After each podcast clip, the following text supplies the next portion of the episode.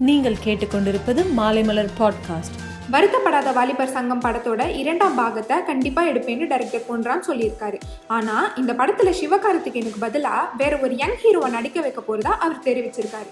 அண்ணாத்த படத்தோட முதல் பாடலை ரீசெண்டாக ரிலீஸ் பண்ணியிருந்தாங்க.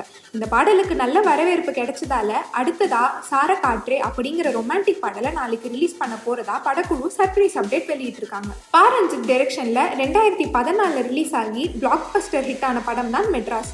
இந்த படத்தை விரைவில் பாலிவுட்ல ரீமேக் பண்ண போறாங்களாம். வடிவேலு ரீஎன்ட்ரி கொடுக்க போற படத்தை சுராஜ் டிரெக்ட் பண்ண போறாரு. இந்த படத்துக்கு நாய்சேகர் ரிட்டர்ன்ஸ்னு தலைப்பு வச்சிருக்கிறத படக்குழு அதிகாரப்பூர்வமா அறிவிச்சிருக்காங்க. அதோட வடிவேலு கோட் சூட் அணிந்தபடி கெத்தான தோற்றத்துடன் இருக்கும் ஃபர்ஸ்ட் லுக் போஸ்டரையும் ரிலீஸ் பண்ணியிருக்காங்க. மேலும் சினிமா செய்திகளுக்கு சினிமா டாட் மாலைமலர் டாட் காமை பாருங்கள்.